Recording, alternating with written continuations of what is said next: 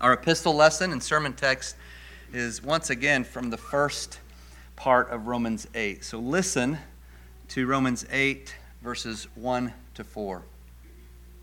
I'll read from the handout this time.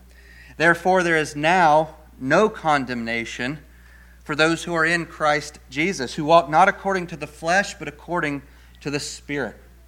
For the law of the Spirit of life in Christ Jesus has set me free from the law of sin and death.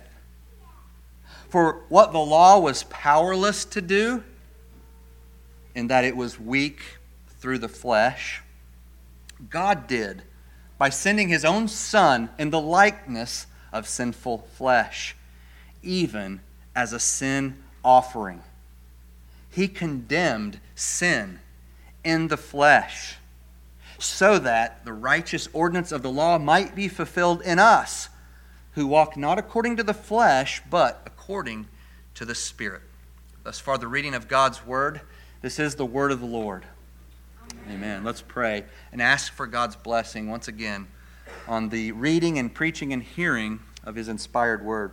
Father, we do ask again that you would continue the good work that you've begun in us, your people by opening our hearts and our minds to the truths in this great chapter, the greatest chapter perhaps in, in Scripture.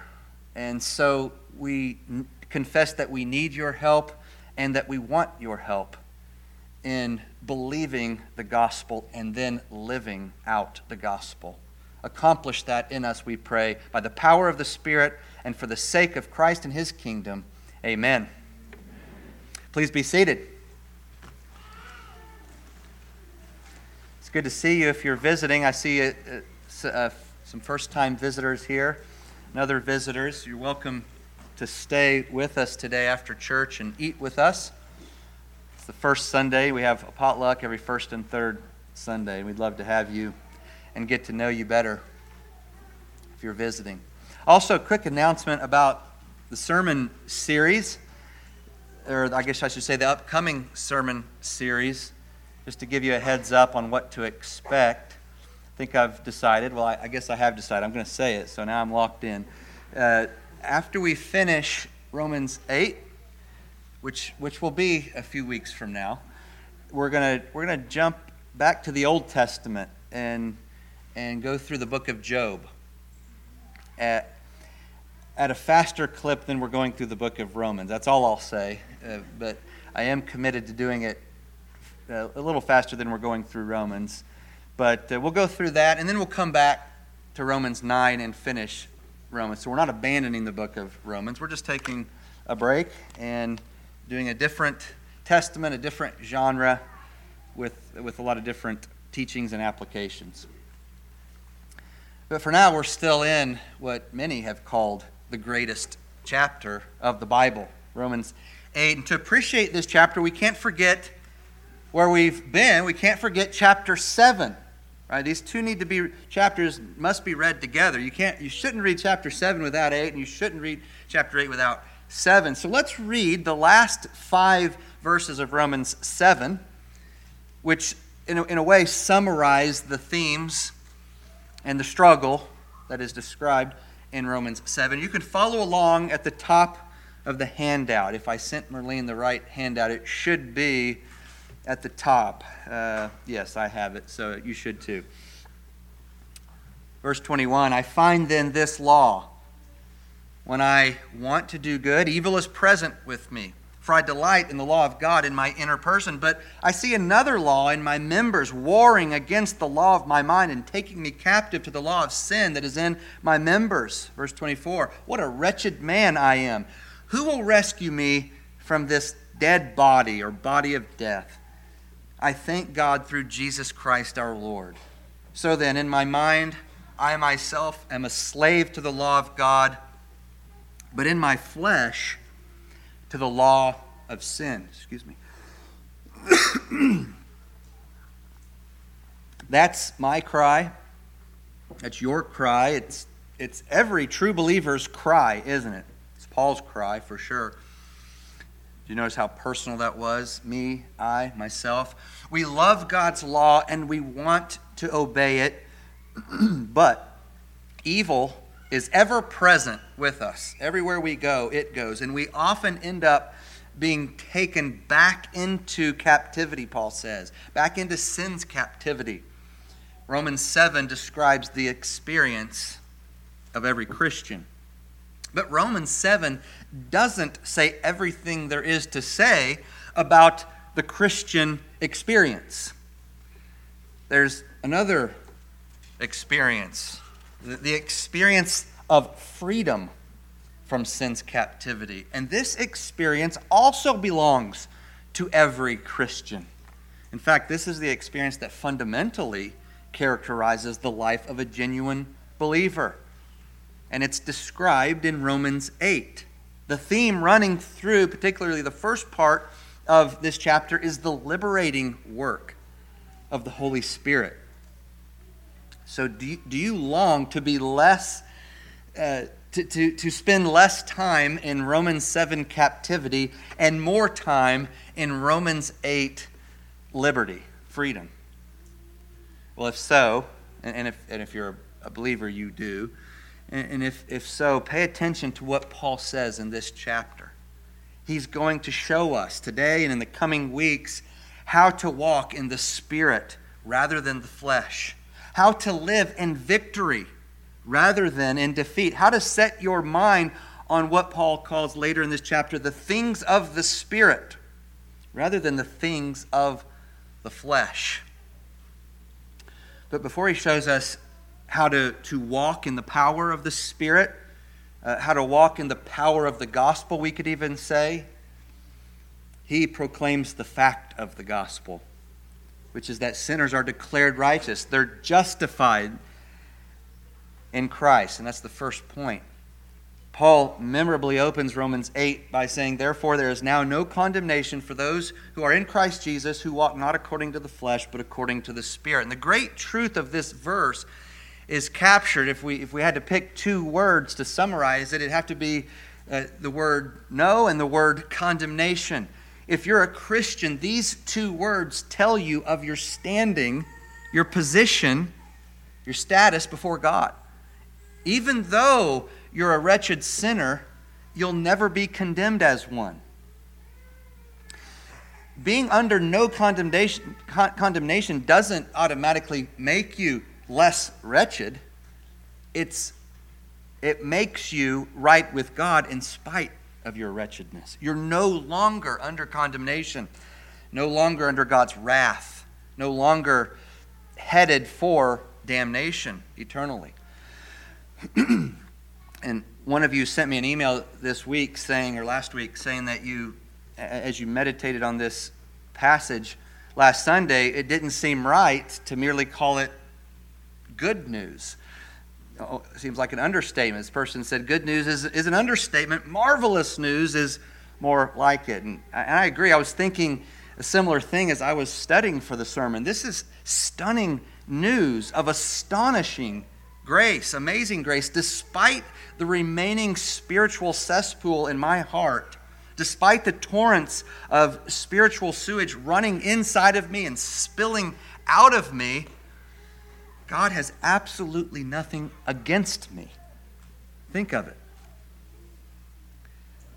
Or against you, if you're in Christ Jesus. He finds no fault in you, He finds nothing to punish you for. When you stand before Him in the courtroom of heaven, now and on the last day, He only sees the righteousness of Christ. Your previous condemnation doesn't exist anymore. It's not that you just moved out from underneath it and then your condemnation with your name on it's still there. It's just you're kind of over here now. And, it might return, or you might return under it. It's, it's not waiting in the wings, casting a cloud over you and your future. It's no, no it's non existent, it's, it's extinct. It can't return because it's been snuffed out of, of being in Christ. The moment you came into Christ Jesus, your condemnation was gone forever because that condemnation had been put on Jesus at the cross. And he took care of it. He rose from the dead. He didn't stay under condemnation. He rose from the dead for your justification, for your salvation. And so in him, your condemnation is gone just as surely as Jesus is no longer under the condemnation of God as he once was on the cross. Jesus has absorbed all of it. He's obliterated it on the cross in his death and resurrection. There's, and so there's nothing left for you to take, to absorb, to experience. There can never be any condemnation for you again, any more than there can be condemnation for Jesus again.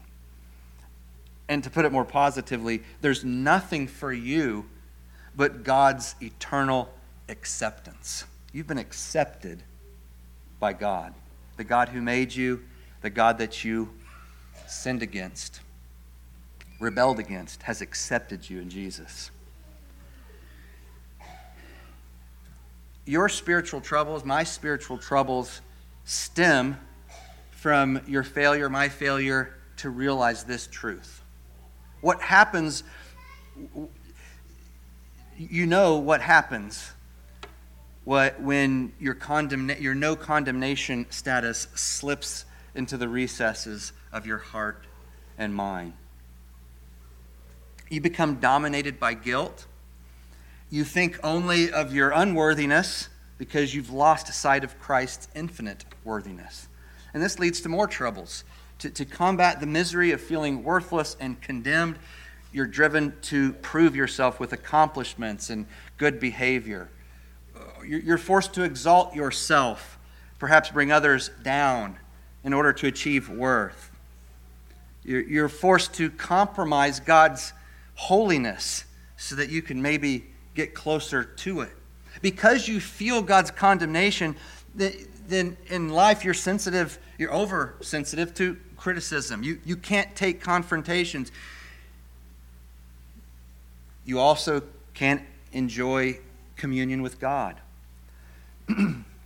Perhaps you find yourself running to worldly pursuits, worldly distractions, or to alcohol, or to the wrong friends, or to sexual sin, or to anything but God in the hopes of finding relief from the weighty sense of God's disapproval forgetting your righteous status before God in Christ by faith in Him alone, it also strips you of your greatest, the greatest weapon in your arsenal for living the Christian life victoriously. What's the greatest? Well, other than the Holy Spirit, God has given us the Holy Spirit. That's, that, that's our weapon in His Word. But in terms of our what's inside of us. What's your greatest motivator for walking in holiness? In terms of how you think, what you believe. Your greatest motivator is knowing that you are accepted as a son or daughter before God. That's the greatest motivator in your walk with God. Nothing will ever motivate you like the knowledge of God's love for you, his acceptance of you in Christ. And when you fail to, to because that's really believing the gospel, is what that is. That's faith. That's trusting in what God says about you in Christ. It's trusting in Christ and his gospel. And when you fail to grasp your no condemnation verdict, your, your, your motivations for obedience are reduced to duty and fear, which are not enough apart from love for God and gratitude for what He's given you. Martyn Lloyd-Jones once said that the difference between an unbeliever who sins against God and a believer who sins against God is like the difference between a man who violates the the law of the state, law of the land, and a man who violates his wife's trust. The, the guy who's disloyal to his wife isn't breaking the law of the land necessarily. He's, he, in fact, he's doing something far worse. He's wounding the heart of his wife. It's, it's not a legal matter, it's, it's a matter of personal relationship and love. He doesn't cease to be a husband legally when he sins against his wife, when he breaks her trust, when he's disloyal to her. The, the law doesn't really come into play at all. What, what he's doing to his wife is, in a, in a sense, much worse than coming under legal condemnation. He's hurting someone he loves, someone close to him, someone he's in covenant with, someone who loves him and has been loyal to him. When we as believers sin against God, the problem isn't that we put ourselves back under his legal condemnation. In a sense, we do something much worse. We grieve someone we love and who loves us, who's perfectly loyal to us, someone close to us, someone we're in covenant with. We grieve the God of infinite holiness who loved us in our infinite unholiness, our infinite offense against that holy God, who pursued us and bound himself to us in an eternal marriage covenant when we were his sworn enemies. So when you sin against love in this way, you sin against God, who is love, in this way, you should feel shame, absolutely, but you shouldn't feel condemnation because to do so is to forget who God is, to forget his love and his acceptance of you in Christ. It's essentially to forget the gospel.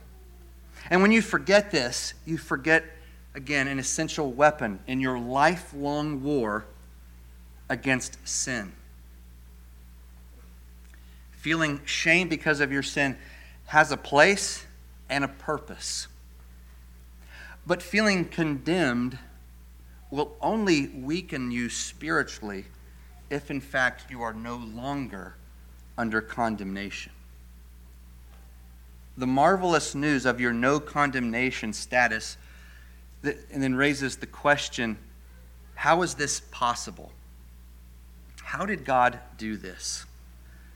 How, how can we not be condemned for the shameful, truly shameful things that we do, we've done and continue to do?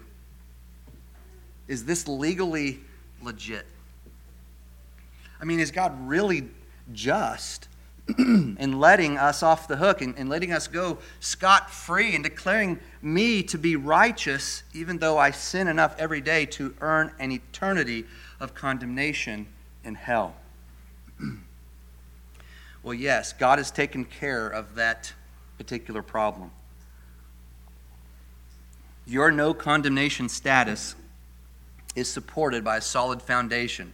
The foundation of the gospel, point two, is that sin has been condemned by the Father. And we covered this last week, so I'll only briefly comment on verse 3, which says, For what the law was powerless to do, and that it was weak through the flesh, God did by sending his own Son in the likeness of sinful flesh, even as a sin offering. He condemned sin in the flesh. God the Father sent God the Son to become fully human. He stepped into our groaning, sin infested world and even into our groaning, sin infested skin, and he offered himself up as a sacrifice, as a sin offering for our sin. That, that last line in verse 3 means that God condemned our sin in the human flesh of Jesus. That's what it means to be a sin offering, a sacrifice for sin. Every sin of every believer was put onto Christ, it was imputed to Christ, so that at the cross, God's condemning wrath against all those in Christ was fully satisfied. Your condemnation was completely absorbed, eternally dealt with, totally snuffed out of existence. Jesus was condemned so you don't have to be. So we've covered the fact of your no condemnation status and the, the foundation of this verdict. But God didn't just send Jesus to, to defeat sin legally. Christ also went to the cross to decimate sin's power. Its power over you. It's, it, it, it's power in your life and in your body, in your heart and in your mind. Christ went to the cross to make you more obedient to God's law. He went to the cross so that your sorrow over your sins, the, the sorrow and the shame that you feel when you sin, leads you to repentance that leads to life rather than a worldly sorrow that just ends in worldly shamefulness, a sense of shame and guilt that, that, that leads to death. He came and he went to the cross not only for your salvation, but also for your sanctification. The, the true gospel, the full gospel, when it takes effect in someone's life, always destroys sinful behavior and bears fruit in that person's life. And so this brings us to point number three. The fruit of the gospel is that justified sinners are made holy. They're sanctified. They're, they're made to look, to, to behave, and to act, to talk, to think more like Jesus by the Spirit, by the power of the Spirit. We see this in verses 2 and 4. Let's look at verse 2 first. For the law of the Spirit of life in Christ Jesus has set me free from the law of sin and death. Here, Paul says that justified sinners, saved sinners, redeemed, rescued sinners have been set free we're, we're fundamentally free from sin, from its bondage by the Spirit. And so that captivity that Paul talks about in Romans 7 is no longer constantly and fundamentally the case. We, we decide to go back into that captivity. Sin drags us back into that captivity. But it's no longer uh, it's no longer where we have to be by, by our nature because we have a new nature. And the freedom Paul's talking about here is, is the freedom from sin's tyranny. He's not talking about sin's penalty specifically in verse 2, but sin's power, its control, its dominating force in your life. So, whereas verse 1 said that there's no condemnation for sin, for those who are in Christ Jesus, verse 2 says there's no bondage to sin for those in Christ. So, verse 1, no condemnation for sin. Verse 2, no bondage to sin in Christ. And those two things go together. You can't separate them, you can't have one without the other. Now, verse 2 is tricky because Paul uses the word law there, but he's not referring to, it's the same word for law everywhere else in Romans, but he's not referring to God's moral law this time. He usually is. In, the book of Romans, Paul actually uses this word, the Greek word nomos, law, three different ways. So, most of the time it refers to the law of God, the, the holy requirements, the moral law as we, as we see them revealed to us in the Old Testament and the New Testament. He's specifically talking about the, the law of Moses. The New Testament hadn't been written yet. And that's the first and most common meaning of law in Romans. But sometimes he uses law to describe a general principle, a general operating principle. For example, that's how he uses the word in Romans 7:21 at the top of the handout. I find then this law, Paul says, when I want to do good, evil is present with me. That's not a law from, the, from Moses, right? That's, that's not a commandment. It, what, what Paul means is that he finds a principle at work in him. The, the principle is that when he wants to do good, evil's right there. But there's also a third way that Paul uses law. He sometimes uses it to refer to power, force, uh, maybe influence, but a power. And, and that's what it means in Romans 8 2, both times. There are two powers, two forces at work in Romans 8 2. There's the power of the Spirit of life law of the Spirit of life, force of the Spirit of life, power of the Spirit of life, and the power or law of sin and death. And the one has freed you from the other because the one is more powerful than the other in the believer. The powerful force of the Spirit of life has set you free from the powerful force of the sin and death. So, verse 1 says that we've been delivered from the legal condemnation of sin, and verse 2 says we've been delivered from the dominating reign of sin, the force, the power. In other words, salvation addresses both our legal guilt, our legal standing in verse 1, and our internal corruption in verse 2. Once again, Paul teaches that those who've been truly saved from sin's guilt have also been set free from sin's grip. Justification is always followed by sanctification. Paul won't let us escape this truth. He keeps coming back to this truth from different angles in the book of Romans. Keeps reminding us in different ways that you've that you haven't just been set free from sin's captivity legally, you've also been freed from sin's captivity experientially. Your no condemnation status isn't just in the heavenly books, it's also in your spiritual bones. And if it's not in your bones, then it's not in the books.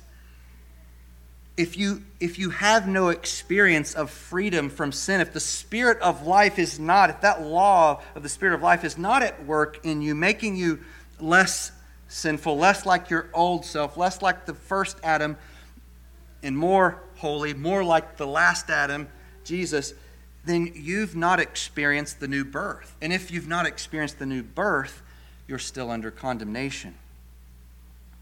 Well, Paul, per, Paul personalizes this reality in verse 2. He says that the law of the Spirit of life has set who free? Depending on the translation, but in my in our in this handout, has set me free and this is another place. We talked about one place last week. This is rare overall, but there happen to be two instances of where the manuscripts don't agree in, in two back to back verses here. The, the newer translations say you, and, you, and that's true too.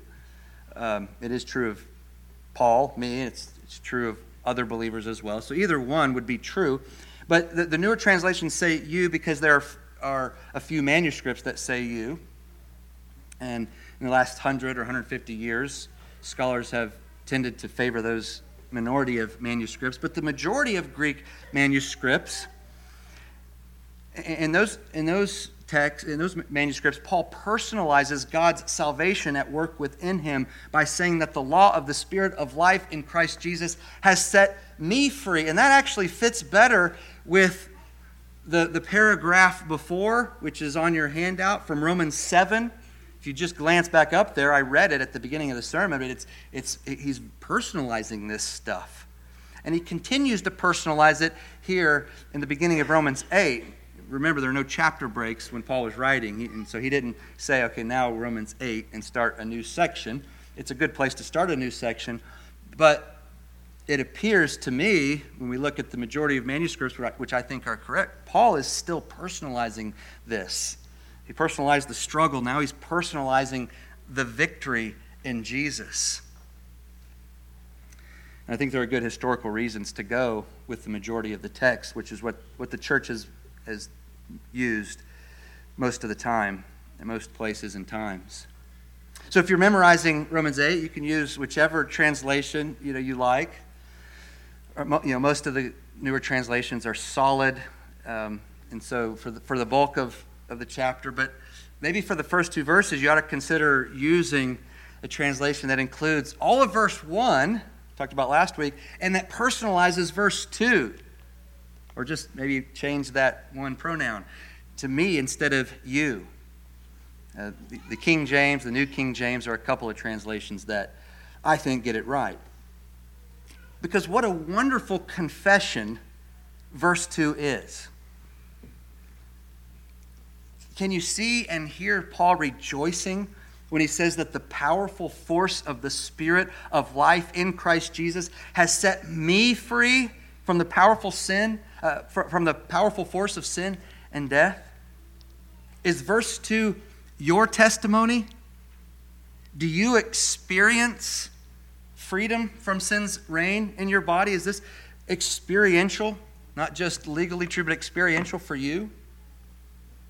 The experience of liberation from sin's power belongs to everyone who humbles himself, everyone who forsakes his sin and runs to Christ.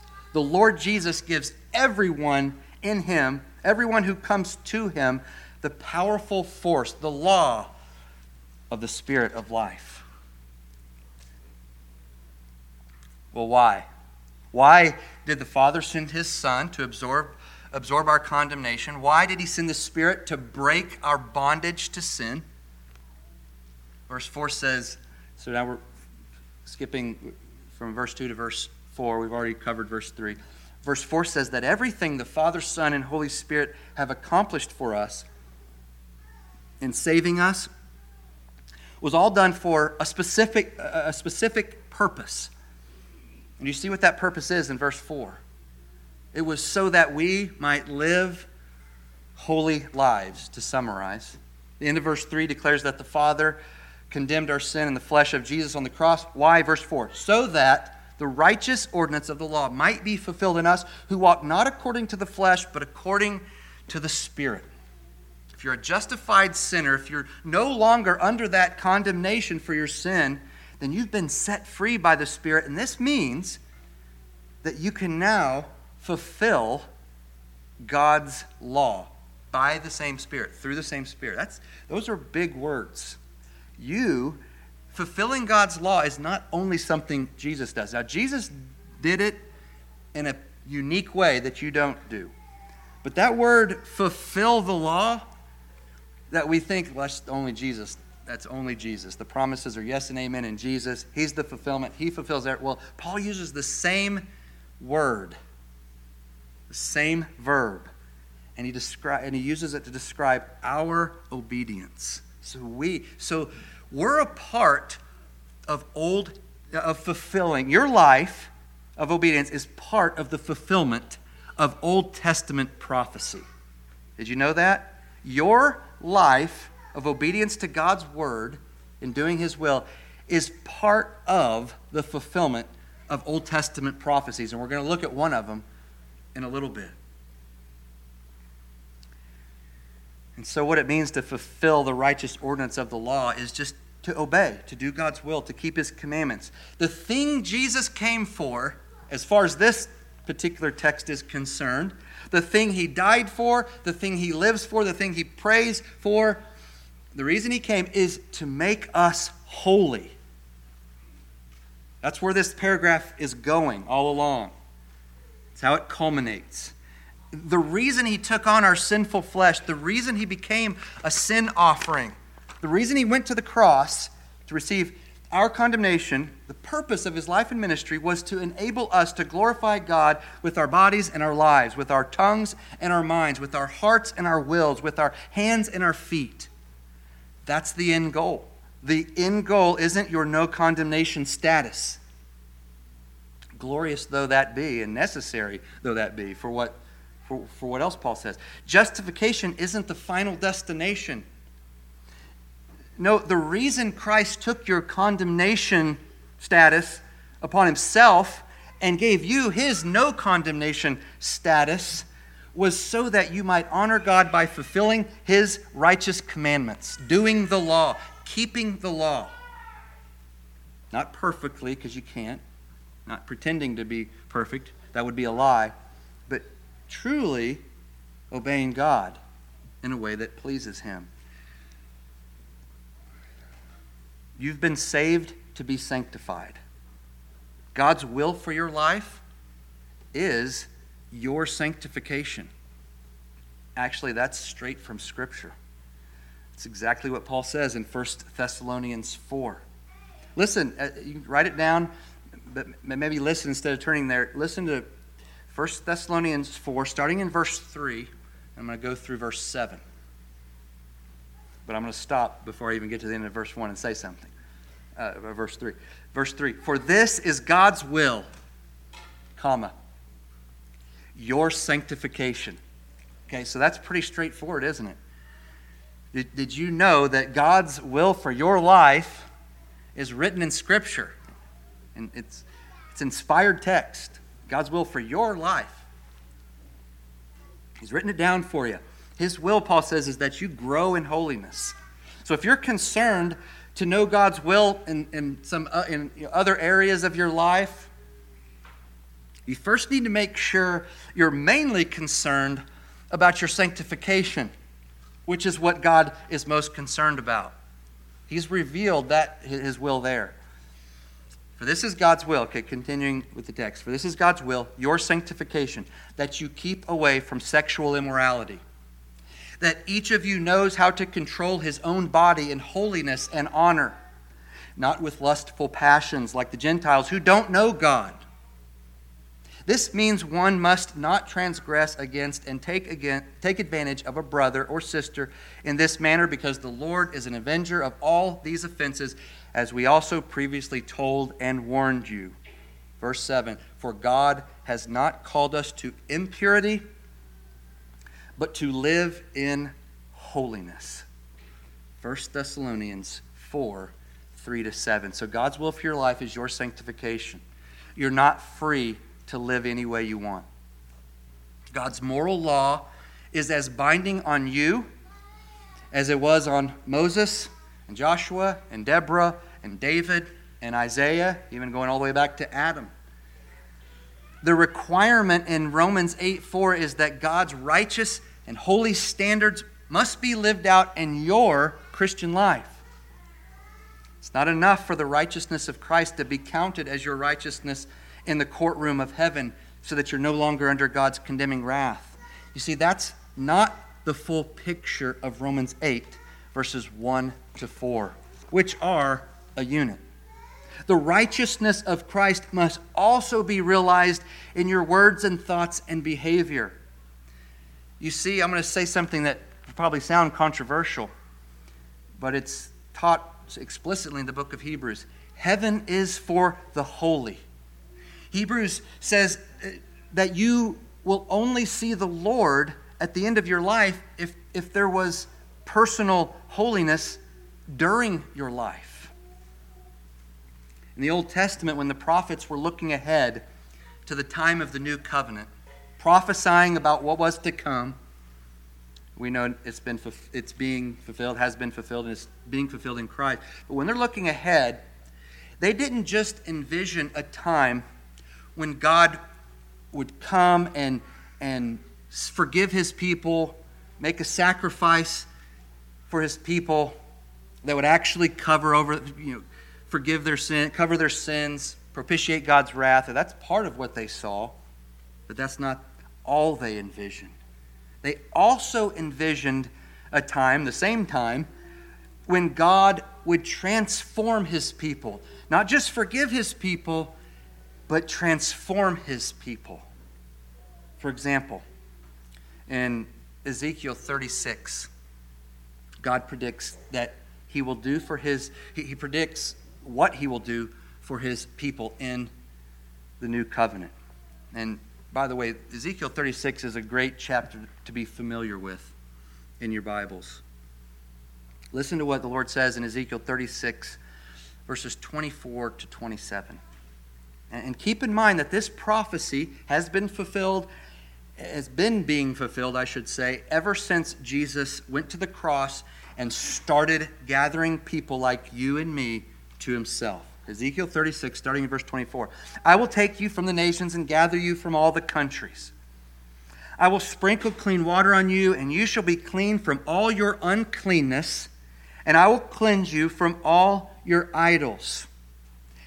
And I will give you a new heart, and I will put within you a new spirit this is little s spirit. This is uh, our spirits. A new spirit, a new heart. And I will remove the heart of stone from your flesh and give you a heart of flesh. That means a, a malleable heart, a heart that is sensitive to God's word and will. Verse 27 And I will put my spirit within you. That's capital S Spirit. I will put my Spirit within you, and I will cause you to walk in my statutes and be careful to obey my laws. That's what God will cause his people to do, not just the forgiveness of uncleanness, but I will cause you to walk in my statutes and, be, and I'll cause you to be careful to obey my laws. That's sort of two ways of saying the same thing. He's emphasizing it there. That's, that was what, that's the, that's the gospel, the good news that the Old Testament saints should have been expecting salvation and sanctification, justification and sanctification. And there are three things to notice in, in that passage from Ezekiel 36, three things that connect it to Romans 8. And, and in many ways, Romans, what Paul's doing in Romans 8 is saying that this is, this is what's going on. Three, the first, when God cleansed you from all your uncleanness and, and, and your idols, when He washed away your sin, forgave you, and brought you into Christ and into the community of, of the not condemned, when He removed your heart of stone and, and, and put in its place a heart of flesh and a, and a new reborn spirit, His purpose in doing this, His goal as it relates to your life, was to give you the ability to walk in His statutes and to obey His laws. You see, God is forming a people in Christ who are forgiven of their sins and who fulfill God's law. And we create imbalance when we talk about one over against the other, when we fail to see both of these things together.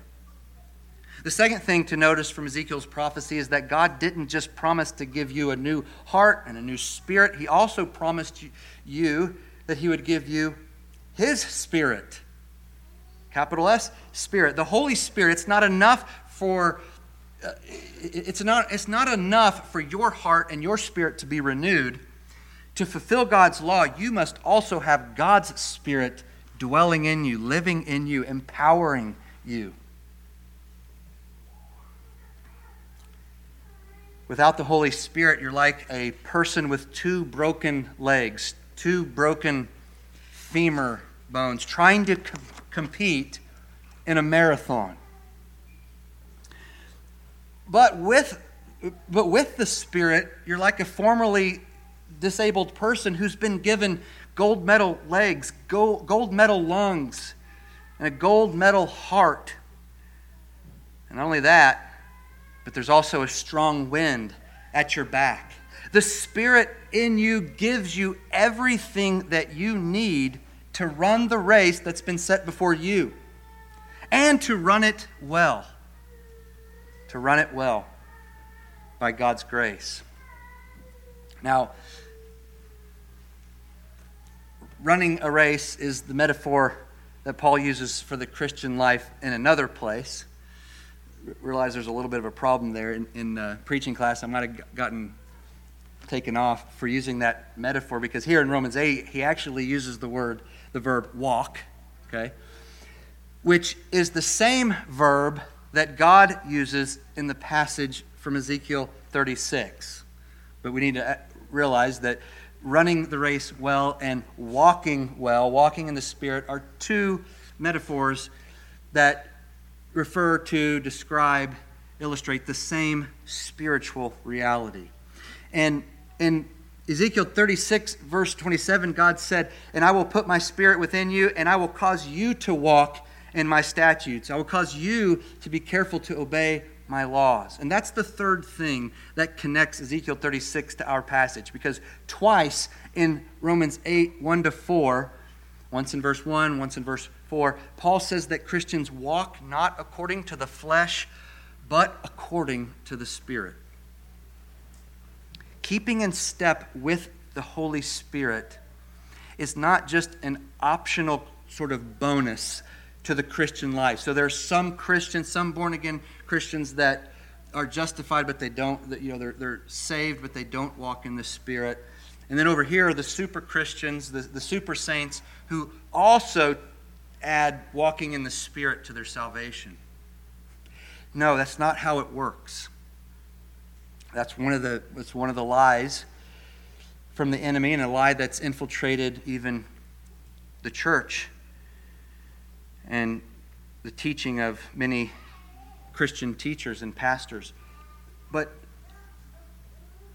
walking in the Spirit is why God saved you. Part of why God saved you. That's what the so that at the beginning of verse 4 means and points to.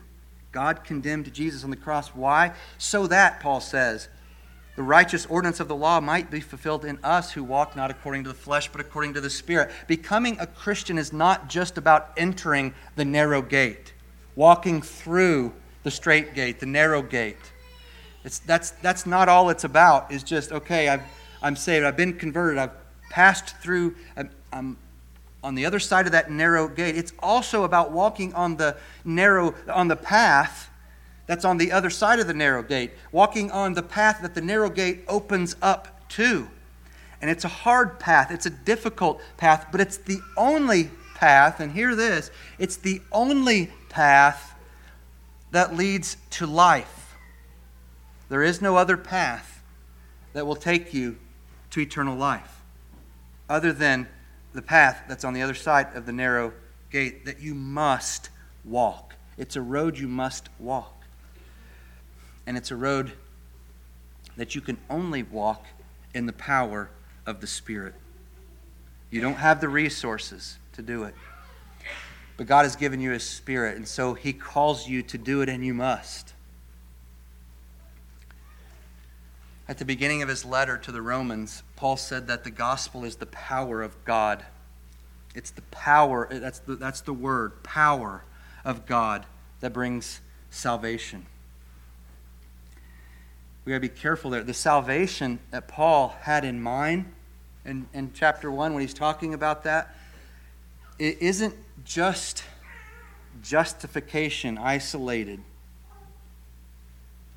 He's, he, he wasn't just talking about conversion, the initial forgiveness of sins, you know, getting your ticket to paradise, to eternal life.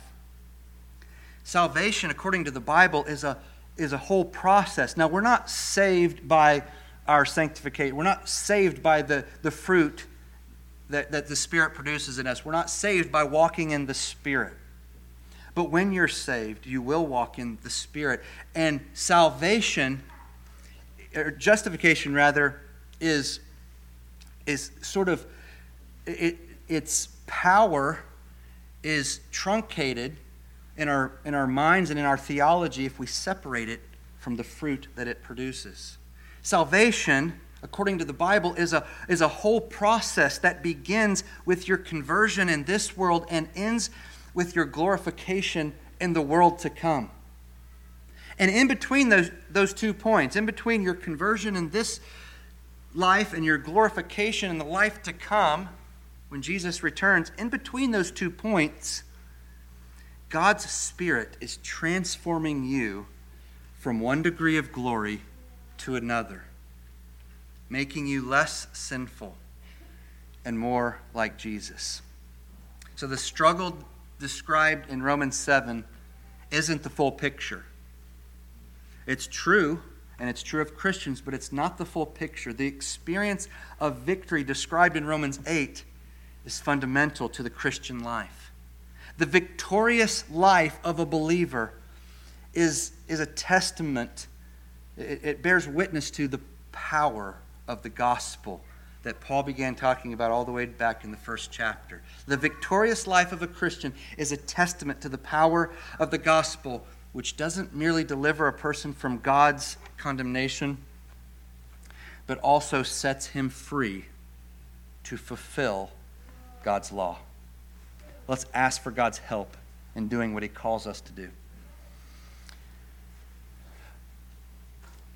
Father, we thank you that in Jesus and by his Spirit, you have begun a good work in us, your people, the good work of making us more like your Son, making us holy. You've saved us from our sins.